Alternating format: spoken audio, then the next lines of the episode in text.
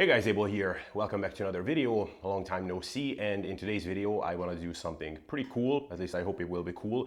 And that is talking about the order of importance or the tier list of muscle building hypertrophy training. What are the things that really matter for building muscle and what are the things that just don't matter as much, even though a lot of people think that they do matter a lot. By the way, if you notice that my voice sounds like that of someone who has a cold, it is because I just am uh, coming out of a cold. It's been uh, bugging me for about a week, but luckily now I'm really at the end of it. And um, also, I think I will have to stop this video right now because my cat is going crazy. Lizzie, get out.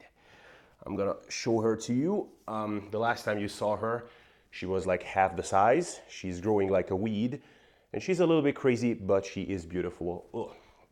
But aren't all the best women in the world? So I'm going to begin with the things that just don't matter a whole lot and people put a lot of stock into these things even though as far as the end product is concerned, which is of course building as much muscle as we can, these factors just really don't matter a whole lot. As usual, I categorize things into different, well, categories. So I have a category that is called very overrated, if you don't know about these things, then it just wouldn't matter. So you could build all the muscle that you want, even though you don't even know that these things exist. The second one is just overrated. So these are stuff that you know, they have some value. There is definitely some good stuff in here, but they just don't matter nearly as much as a lot of people think. Then we have another category with the title matters. So these things matter, but just not as much as people think. So kind of similar to the previous one, maybe these things have a bit more value to them for more people, but still it's not nearly the end all be all. Then we have things that are important. So maybe they are not essential. So it perhaps shouldn't be the absolute focus of your training, but they are definitely important factors and you should definitely know about them.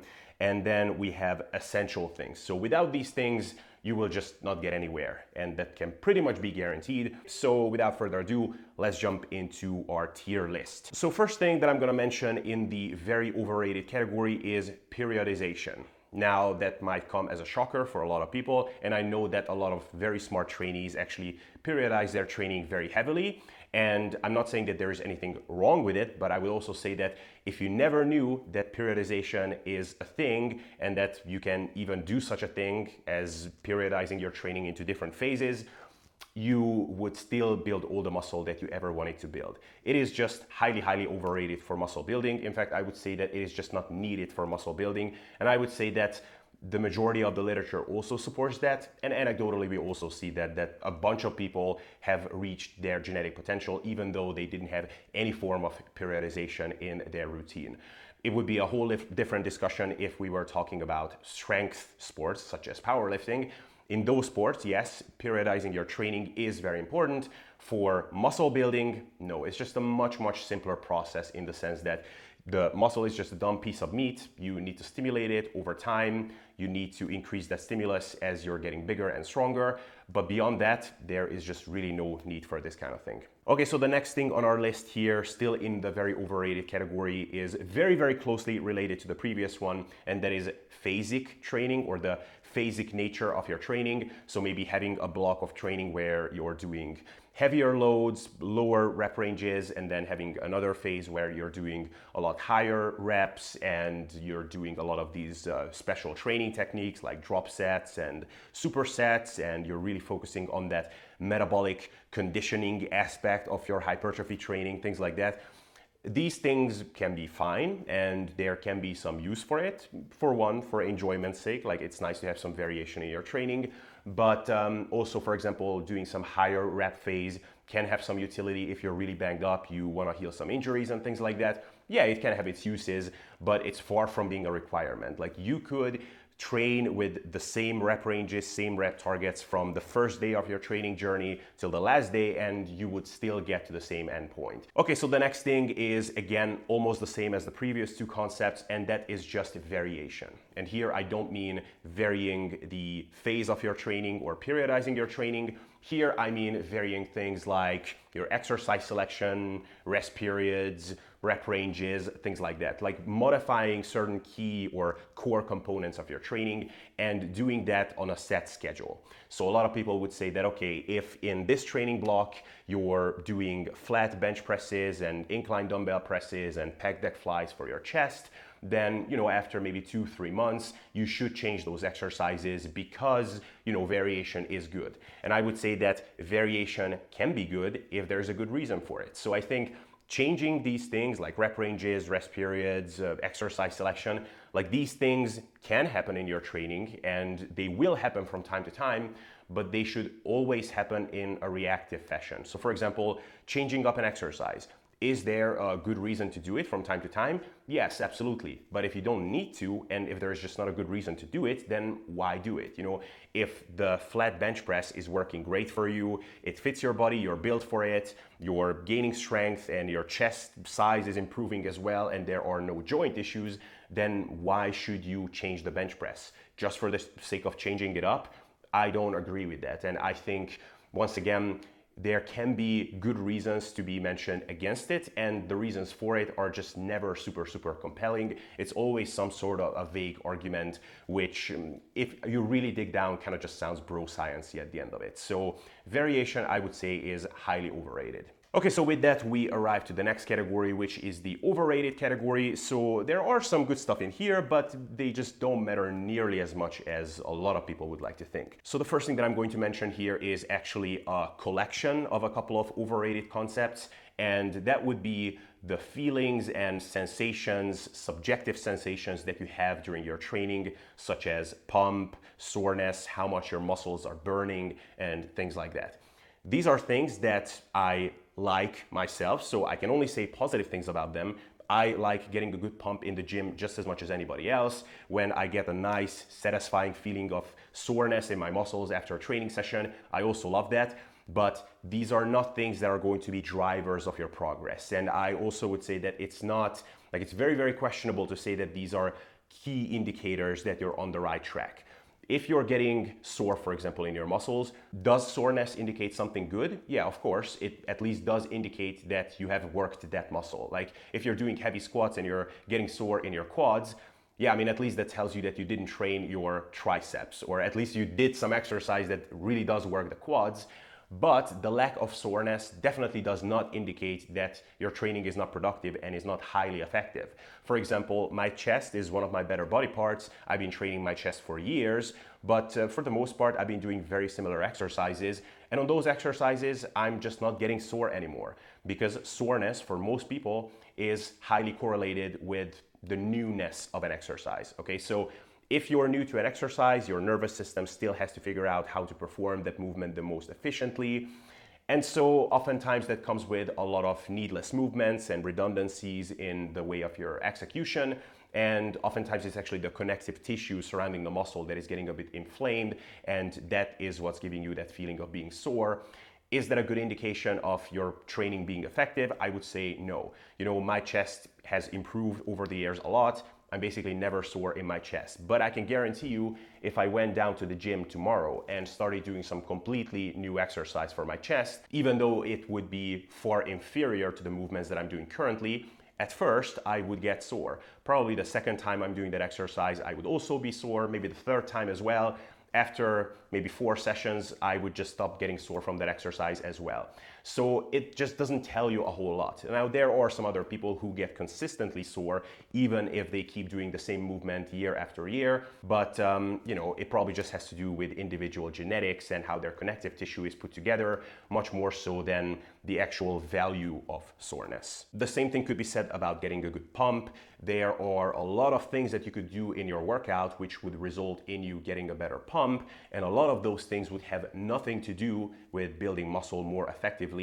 In fact, a lot of these things would actually hinder muscle growth based on our best understanding currently. For example, you could shorten the range of motion and that would result in a better pump, but would that result in more muscle growth? No, it would probably result in less muscle growth based on our best understanding today. Full range of motion and getting a full stretch in the muscles that you want to train is better than having partial range of motion, even though that could result in you getting a better pump. The next thing is sort of related, and that is the mind muscle connection. So, how much do you feel that a certain muscle is working during an exercise? This can definitely have some utility, especially on more isolation, single joint lifts. So, for example, on a bicep curl, on a lateral raise, I would say it can have a good use, if anything, because it tends to just automatically correct your technique and execution, which is a big factor. But on a lot of other movements, such as squats, bench presses, chin ups, basically any type of big compound press or pull for the upper body or lower body, the mind muscle connections utility is just going out the window basically. And actually there is good research on this like up to a certain intensity and by intensity i just mean a percentage of your 1rm that you're working with. Up to a certain point you can actually influence which muscle is more active during a movement and which muscle is less active probably that also changes as you're approaching failure but above at about 80% uh, intensity and again probably also above a certain proximity to failure this changes. Basically, your nervous system is not able to consciously activate or deactivate some muscles relative to one another. So basically, your brain is really good at aiming for maximal performance and it's choosing the path of least resistance effectively. So your brain knows what's the best way for me to get this bar from here to here and whatever muscles I need to activate for those, they are going to get activated and you have no more control over that consciously. So mind muscle connection, if you're really, really obsessing over it, it can actually set you back because you will try to do funky things in your training and that will eventually get in the way of other more important things such as how much actual effort you're applying to your training. And I would say that for the most part, if you just focus on good execution, then mind muscle connection is going to take care of itself. And if you do a movement and it doesn't feel bad, so it doesn't hurt your joints, but the form looks textbook and you're able to apply yourself, give good effort to the exercise, and over time be progressive with it, I would just take that as good enough. And if you're not feeling it in your muscles that much still, then I would just not worry about that too much. Okay, the next one is training tempo. So basically, how many seconds is the concentric phase of an exercise? How many seconds is the lowering phase, the eccentric phase of an exercise? There was a period where people were obsessing over this stuff. There were a couple of uh, training split fed programs that came out and they were really, really focused on tempo training. Basically, the long story short is as long as you don't let gravity do the work for you on some exercises. So, for example, on the chin up, you don't just like drop down into a dead hang, or on a squat, you don't dive bomb down, but you actually control the movement with your muscles. As long as you're doing that, basically your training tempo just doesn't matter because ultimately you come out at the same place anyway. Like you can do slower reps and that way you will simply fatigue more quickly and you will be able to get less reps. But because the reps are slow the total time under tension so the total duration of a set will be still quite long or you can do faster reps. That way you will be able to do more reps. And even though each rep is quite fast because you're doing a lot more reps the time under tension is going to be just as much as in the previous case so basically it all balances out and it just doesn't really matter. In some cases, it can have some utility, but in some cases, everything can have some utility. So when you're injured, actually, it seems like a lot of these things only have really good utility when you're injured. But during injury, yeah, it can be really, really useful to slow down the reps because that way you are able to control your technique much more and so you're a lot less likely to re-aggravate an injury. Also for people learning a new movement and uh, just trying to figure out the technique and the execution, it can be a useful thing. So for beginners or for anybody who is learning a completely new and relatively technical lift, focusing on tempo a bit more can be useful. Okay, the next one is warming up. Uh, might be a little bit controversial, and I'm not saying by any means that warming up is not important. I do think it is important, although you would be surprised just how well you can do and how safe it is on a lot of exercises to not warm up. I would say that warming up has basically two purposes. For one, elevating your body temperature. There are a couple of mechanisms by which warmer muscles are just more effective at doing work. And the second thing is refining your technique. So on certain more technical lifts, such as squats, if you just walk into the gym, load up your heaviest weights and you start squatting, then uh, you know it might end badly just because there is a certain groove of the squat that you kind of have to refresh each time you're doing the squat. So that's why doing some warm-up sets with the squat can be a really useful thing. You refine your technique before you get into your work sets, and that way your workout is going to be more effective and safer. So warming up is definitely important. The reason I'm putting it in the overrated category is because some people have such amazingly complex warm-up protocols that honestly I don't know if this is their workout or they are still warming up or they just came for some prehab session to the gym it's just uh, way, way overkilling it. So your warm up doesn't have to be anything fancy. Honestly, something like hopping on a treadmill and walking at a moderate pace until you break a sweat, and then just doing some warm up sets with the exercises that you're actually going to do with lighter weights, of course, is going to be plenty for warming up. So I don't think that you need to foam roll, you need to do all kinds of special stretches and all of these things before each workout. It's just wasting time, honestly. And I'm sure, once again, there might be a person who really, really benefited from this kind of stuff, but for the most part, it's honestly just wasting time. The next thing is actually quite related, and that would be special prehab protocols. So basically, doing all kinds of corrective exercises and drills before each workout to prepare the shoulder joint and elbow joint and whatever joint. And um, again, I'm sure there can be cases where this is actually needed, but I think for the most part, this just comes from physios that are trying to make themselves useful when a lifter goes to them with an injury.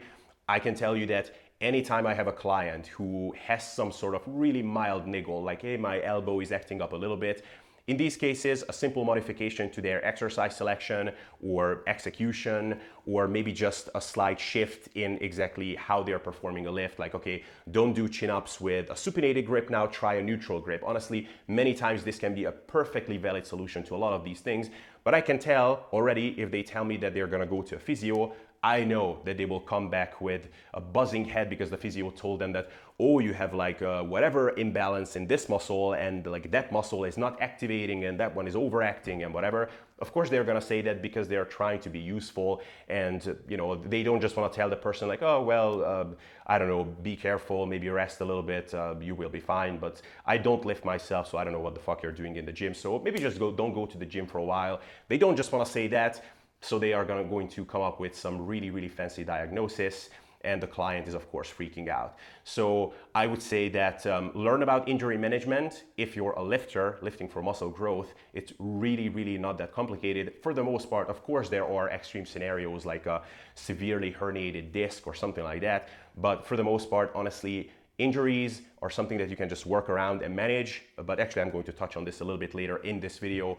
So for now, I'm just going to say these special prehab protocols, corrective exercises, for most people is just way, way overrated. Okay, the next one is uh, special training techniques or advanced training techniques. So this would be things like drop sets, rest pause training, um, whatever, supersets, all these kinds of stuff. I like these things and I mainly like them as a time saver. So for example, doing drop sets or supersetting things, like it can be a good way to save time, rest pause training as well but there's definitely not a requirement for them. So the reason I call them overrated is because a lot of people look at these things and think that this is like a more advanced, more effective training technique that is only reserved for unique cases because they are just so effortful that a beginner or an intermediate like me could not tolerate this. The reality is no, like these techniques are definitely not any more effective. Probably they are actually less effective than traditional straight sets and normal S weight training. But a lot of people just think that because they are a bit more unique or complex or just unconventional, then they must be more effective they aren't. They absolutely aren't. If anything, they are less effective. In fact, a lot of in a lot of cases, these special training techniques, the only real question is how much of it can we do and get away with it and still get maximal results, even though, you know, on a lot of levels they are actually suboptimal. So um, I could go into it a lot more, but um, let's not waste too much time. So the point is, special training techniques, they're cool. I like them, but don't think that you're missing out on anything if you never use them. Okay, so the next thing here, I actually just wrote down death zone. And what I meant by that is there is a crowd out there that is really specializing in absolutely maximizing your training effort. So it's not just the case that you should train hard. It's not just the case that you should train close to failure, sometimes to failure, but no. Like we are going to teach you how you can channel your inner hatred and frustrations and childhood traumas into getting yet another rep even though you thought that there is no way you have another rep in you. The thing is, training hard is cool. I do like higher training efforts. I actually do recommend training harder than a lot of people recommend it these days in the evidence based circles. But training effort, just like anything else in life and in training as well, has diminishing returns to it. So, yeah, training hard is good. I think, for example, getting all the reps that you can in a set and not leaving any reps in the tank is cool. But is there really value in somehow still getting another rep and absolutely dying in that squat rack or in that hack squat? I don't think so. Like, sure, you can do it, but I would say that there are potential issues with it. Like, at some point, it is actually an opportunity cost. Like, all that energy that you're channeling into that, like, you could just do a freaking other set. Or actually, you could perhaps focus on getting in a bit more training volume and not absolutely just trashing yourself with each set that you're doing. So I think overemphasizing something usually backfires in training. Like, no matter if you're a big proponent of super high training volumes or absolutely maximizing the training effort or finding the absolute perfect, prettiest exercises for each muscle group. If you become too one dimensional and focus too much on one thing, usually it ends up being counterproductive. And this is no exception in my opinion. So I think it's highly, highly overrated. If you're training pretty hard, you're pushing yourself close to failure, close enough, killing yourself, and in some way still finding a way to do another rep is just not going to result in much of anything it's going to look good on Instagram and maybe it will make you feel good. And sometimes that can actually be a good reason by itself to do it. But uh, still, it doesn't change the fact that it's highly, highly overrated. Okay, so the next thing is, uh, since I actually mentioned it, is uh, the perfect movements and finding them and the pursuit of finding them. So don't get me wrong, exercise selection is important. It is very, very important. One of the absolute fundamentals of hypertrophy training, and it's actually going to be mentioned later in the not overrated category. But some people are just so focused on it and they are just so set on finding not just movements that are good, effective, and they have a lot of the qualities that a good movement has for stimulating muscle growth, but no, like they really have to find the, perfect angle, the perfect resistance curve, the perfect whatever. And they focus so much on it that they actually end up overlooking other really important factors in training, such as effort, actually being consistent with things, logistical convenience. You know, like if you have an exercise that is great on paper, but it takes like half an hour to set it up, and so you're actually never going to do it, then what's the point really? I would say, just like I said it before, get a good basic cursory understanding of anatomy, biomechanics, and functional anatomy in the muscles. Once you have that, you will be able to select really good, effective movements, and then don't obsess over finding the perfect movement. You can nerd out on it, of course, there's nothing wrong with it, but I would recommend that you actually do that outside of the gym. Like, don't experiment in the gym with all kinds of stuff. When you're in the gym, train. And also, I would say, while nerding out on finding these awesome exercises, just don't start overhauling your program like every week and including new movements in it. You know what that's called? Program hopping, okay? Program hopping is not good. Being attracted by shiny new toys all the time is not good. That leads to people spinning their wheels and not actually getting anywhere with their training. So, the perfect exercise, don't chase it so much, you know, chase other good things in life so again, highly overrated stuff. Okay, so with that we arrive to the next category and these are things that definitely matter, so I wouldn't call them overrated, although I guess I could because the sentence continues with but not as much as you think. So they matter, but just not as much as you think, okay? So the first thing that I'm going to mention here is rest periods. I think um, there was a shift in this in the industry definitely a few years ago. So it used to be believed that short rest periods are required for building muscle and then long rest periods are required for gaining strength. Now it's relatively well established that simply just resting enough to feel ready to perform and to not be limited by things like cardiovascular fatigue and just being out of breath. Like that's a thing that's going to benefit strength and size equally. So whatever your goal is, just rest enough. You know, don't make not being recovered between sets the limiter of your performance. If you have that, basically your rest periods just don't matter that much. And sometimes it can be worthwhile to actually try to cut down on your rest periods and per- preserving performance because that can be a good time saver, even though there are other smart ways to save time in the gym, such as pairing of exercises. But anyway, rest periods matter, but just not as much as you think, okay? So yeah, it's just not very exciting. I'm gonna move on to the next thing. Okay, the next thing on this list is your training split. So are you following a bro split? Are you doing upper lower or push pull legs or full body?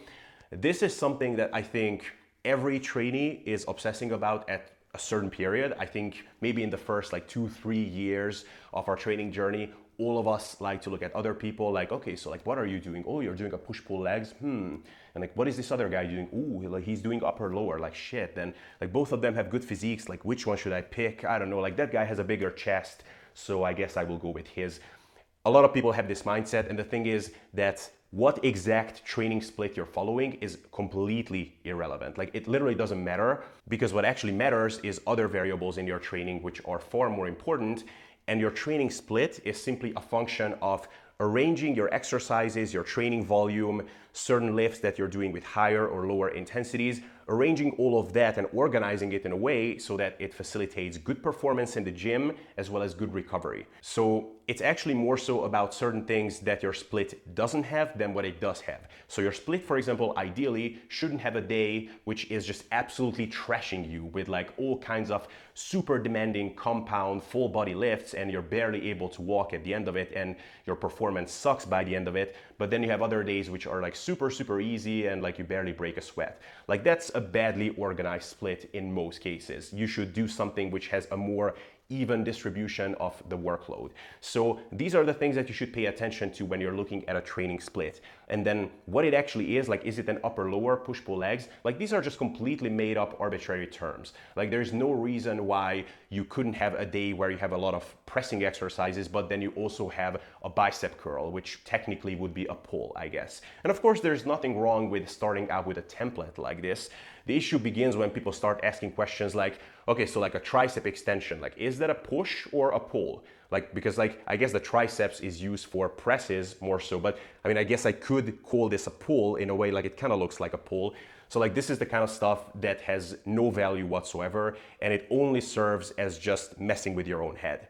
So I would say get out of the split mentality and actually learn about programming a little bit. So learn how to smartly organize exercises, which muscle groups overlap, what are things that just don't work that well together if you do them back to back in a session. If you understand these basic things, then you just won't fret about what split you should be following exactly ever again. Okay, the next thing is actually somewhat related, and that is a training frequency. Okay, so training frequency how often you train a muscle group per week. That is how I'm using training frequency here, or that's the context. It is important, like it definitely does have some value, but it is mainly a facilitator of other things, just like a training split is, okay? So if you are doing a higher volume of training, then having a higher training frequency is going to be useful.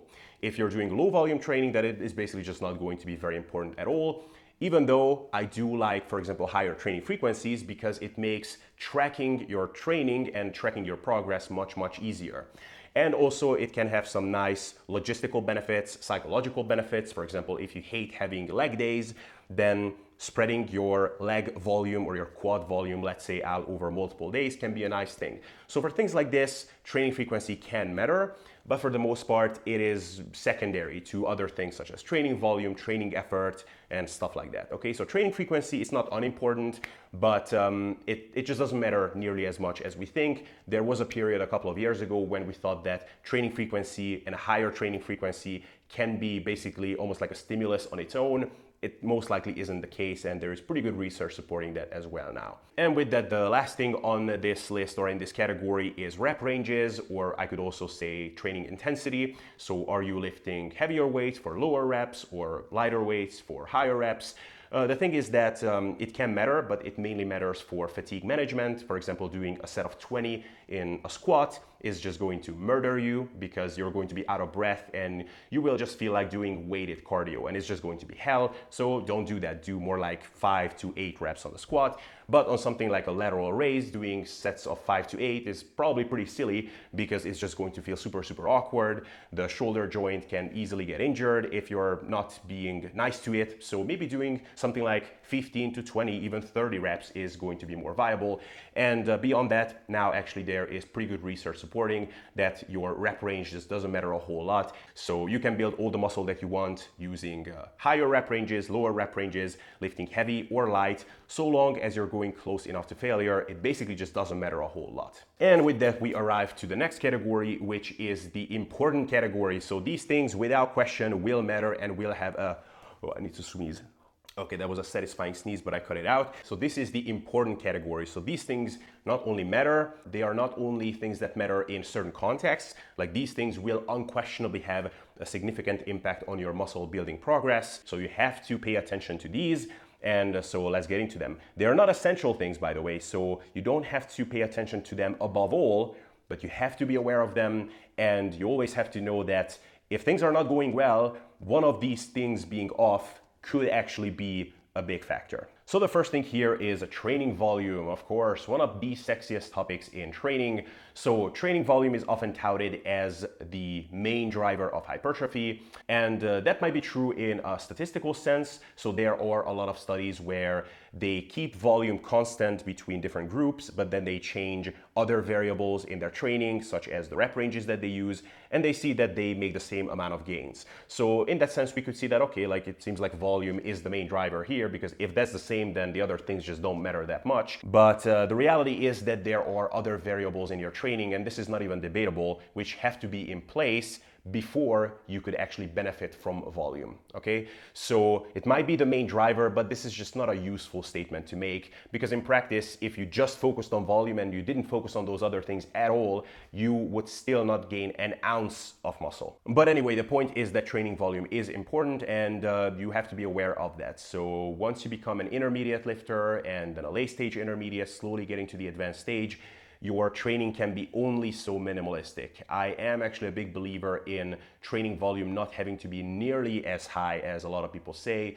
So I think there are far fewer people that really require something like 20 sets per week to maximize hypertrophy.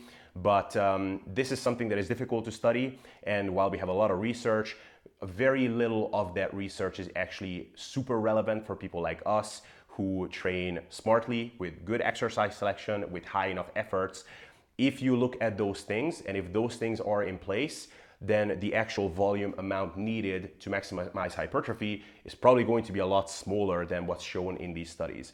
So even if you see in a study that, okay, like 30 or 40 sets was better than only 20 sets, like you have to keep in mind that those people are not training like you're training, okay? Like the better your exercise selection, the higher the effort, the better the intentionality in your training, all of those factors, the better you are about optimizing those variables, the less actual sets you will need in your training to really, really start making things happen okay? But nevertheless, training volume is important. Okay, next thing is, uh, not gonna spend too much time on this, but technical execution, okay? So if you're butchering your lifts, if you're doing partial range of motion, you're heaving the weights and uh, doing all kinds of funky things, then for one, you're not going to stimulate the muscles as well as you could because you're going to cut down on parts of the range of motion and that part of the range of motion is not there as a joke, like it actually does something to the muscle, such as growing it if you do it under load but also you're just going to risk injury and it's hard to make progress if you're out of the gym injured. Okay, so technical execution, I think it's a no-brainer. Of course it's important. The next thing is it relates to an earlier concept that I mentioned and that is injury management. Okay, so what do you do if something starts hurting in the gym? You have elbow pain, shoulder pain, knee pain, your back hurts a little bit is going to happen. These things will happen to all of us at a certain point. The question is, are you going to be dumb about it and make it a lot worse by aggravating it and actually turn it into a serious injury, whereas it could have been something that's over in a week? So, are you going to do that? Are you going to take like two weeks off if you have a tiny bit of niggle in your elbow tendon or something like that? Are you going to do that? Because that's gonna be a problem too, because you're just going to slow yourself down so, so much things are going to hurt here and there in the gym. It's the nature of the beast. Like you're lifting heavy weights. It's a lot safer than a lot of other sports, but it's still heavy weights. It still has a risk. So little niggles will happen, but serious injuries in most cases are basically completely avoidable unless it's like some complete freak accident, which from time to time also happen, unfortunately. But the point is, learn how to manage injuries. It's really nothing complicated. Many, many times you can actually keep training very productively if you just modify your training setup a bit. Either your exercise selection, the rep range, the tempo, the way of executing certain lifts. Like if you just do those things many, many times, you don't need to take any time off and the injury heals and you can keep training productively. So learn this, it's going to be very, very valuable. And the last thing here, of course, is exercise selection. Okay, so I did mention that there are diminishing returns by trying to find the perfect exercise, but that's not to say that you shouldn't be picking good exercises. Okay, so once again, learn a bit about functional anatomy. Watch that video that I did not that long ago about exercise selection. So you have to pick movements that are good enough, that are going to do a good enough job. And you know there are some movements that people love doing in the gym that are fatiguing. Uh, they may look cool on the camera, but if you actually look at the range of motion and kind of just like the alignment of that exercise to certain muscles and how are, uh, they are stimulating them, you will see that actually like they just don't make a whole lot of sense. Okay, so like learn a bit about that kind of stuff. It's really not that complicated. Avoid doing silly stuff in the gym. Spend your time well if you drag your ass down to the gym and you're willing to spend there an hour, hour and a half, then you might as well do things that actually hit the muscles really well. Okay, so um, exercise selection definitely very, very important. And finally, we arrived to the last category, and that is the essential category. Essential meaning that if somehow these things were just completely off in your training, you would not go anywhere. Okay? I see this all the time. Like, it's not something that I'm just making up. Like, there are people who just don't get anywhere for long periods of time. These are people usually in their intermediate stage, early intermediate stage. They already made their newbie gains where basically anything works and then they just don't know where to go and they try all kinds of stuff and it's just not happening like six months later a year later like they're just as big as they were before and many times these are the factors that are off okay so first thing is intensity of effort okay so i mentioned that the death zone is overrated like you don't have to die you don't have to think about your family being killed in war or something to make good gains like no you don't have to overdo it, but you need to train with high enough efforts. Okay, effort is essential. So, this is what I meant when I said that some variables have to be in place for you to benefit from training volume. If your effort is way, way off, then it doesn't matter how many sets you do. Like, literally, it doesn't matter. It could be 20, it could be 30, it could be a thousand per week. If you're like 10 reps away from failure, you would not build muscle. Like, I'm pretty confident in saying, I don't think you would build a gram of muscle that way. So, the effort has to be high enough. There is a debate now in the industry. The general consensus so far was like, okay, try to be at least within like four reps of failure. I think that's that's a decent guideline. I personally recommend training zero reps away from failure. I don't recommend training to failure, as in I don't want you to fail reps, but I think there is nothing wrong with getting all the reps that you can in a set. I don't think it's like somehow disproportionately super, super fatiguing, except maybe on some movements like a squat or a deadlift. But on those, basically nobody is training zero reps to failure anyway, because their training would inevitably start breaking down. But I will also say that there's nothing wrong with leaving like one, two, even three reps in the tank. I don't think you would get much worse of a training stimulus. I like training a bit harder and training closer to failure, mainly for other reasons such as tracking progress, but that's a whole different topic. Um, there are opinions out there that you can even maximize hypertrophy, you know, like six reps away from failure now. I'm very, very skeptical about that, but I'm open minded. I actually want to have uh, Dr. Mike Zourdos on the podcast to discuss this. Um, so, definitely keeping an open mind, but at this moment, I'm very, very skeptical. So, intensity of effort has to be high enough. Okay, so you cannot just be flailing around in the gym. That's what a lot of people do. Those people that I see in the gym who come there year after year and literally just look the same each year. Like there's no changes. And in a way, I really admire them because they keep up with something that is clearly not yielding results, but it could yield results if they just trained a bit more effortfully. Okay, they wouldn't even have to track their training, which would also be recommended, but that's not really a training variable per se, so it's not discussed here. You wouldn't even have to track anything, you wouldn't need a split, just train hard. Okay, probably it still wouldn't be optimal, but at least you would get somewhere. Okay, so effort is essential. And the other thing is, uh, actually, what was the other thing? Totally forgot. Maybe that was the only thing. Oh, of course, progressiveness. Okay, so this is actually where tracking progress can be really valuable because then you actually see how you're progressing. But the point is that over time, you should be getting better at your training. Basically, that's what it boils down to. If your training is good, if it's set up well, if the training volume is not way off, if the rep ranges make sense, if the effort is high enough, then over time, you getting stronger, lifting more weights, or doing more reps is going to be a natural consequence of your training. Okay, it's not the case that progressive overload and trying to get as strong as possible is what drives muscle growth. You didn't get big, bigger in your chest this workout because you lifted two kilos more than in the last workout. No, you're lifting two kilos more this time because your last workout was successful and your muscles adapted to it. And that's what should happen over time. So that's how you go from benching, you know, 60 kilos to eventually lifting, you know, 120 kilos. So progressiveness it's something that you have to monitor and watch out for. And if you're seeing that you're not progressing over time and you're not considerably stronger than you were six months ago, then it's like something is way off. Okay, like you, you should never have that except at the highly advanced level. Like, yeah, of course, like if you've been training well for 15 years, then you're not going to be hitting PRs left and right. But for a long, long period of time, PRs in the gym and getting stronger should be a regular occurrence. Okay, so that would be the last thing. And uh, Boy, this video was long, but I hope it was informative. And uh, basically, that's, that's, that's the whole thing. I think I covered most of the things that people prize really highly and think are super important for hypertrophy, but are really overrated. And also the things that a lot of people overlook, but are actually quite essential for building as much muscle as possible. Uh, nevertheless, let me know what you thought of this video. If it was informative, please drop a like and subscribe for more videos like that. Also, just want to say that my Instagram got disabled, the old one, so SSDabel is dead, but SSD.abel is alive on Instagram, okay?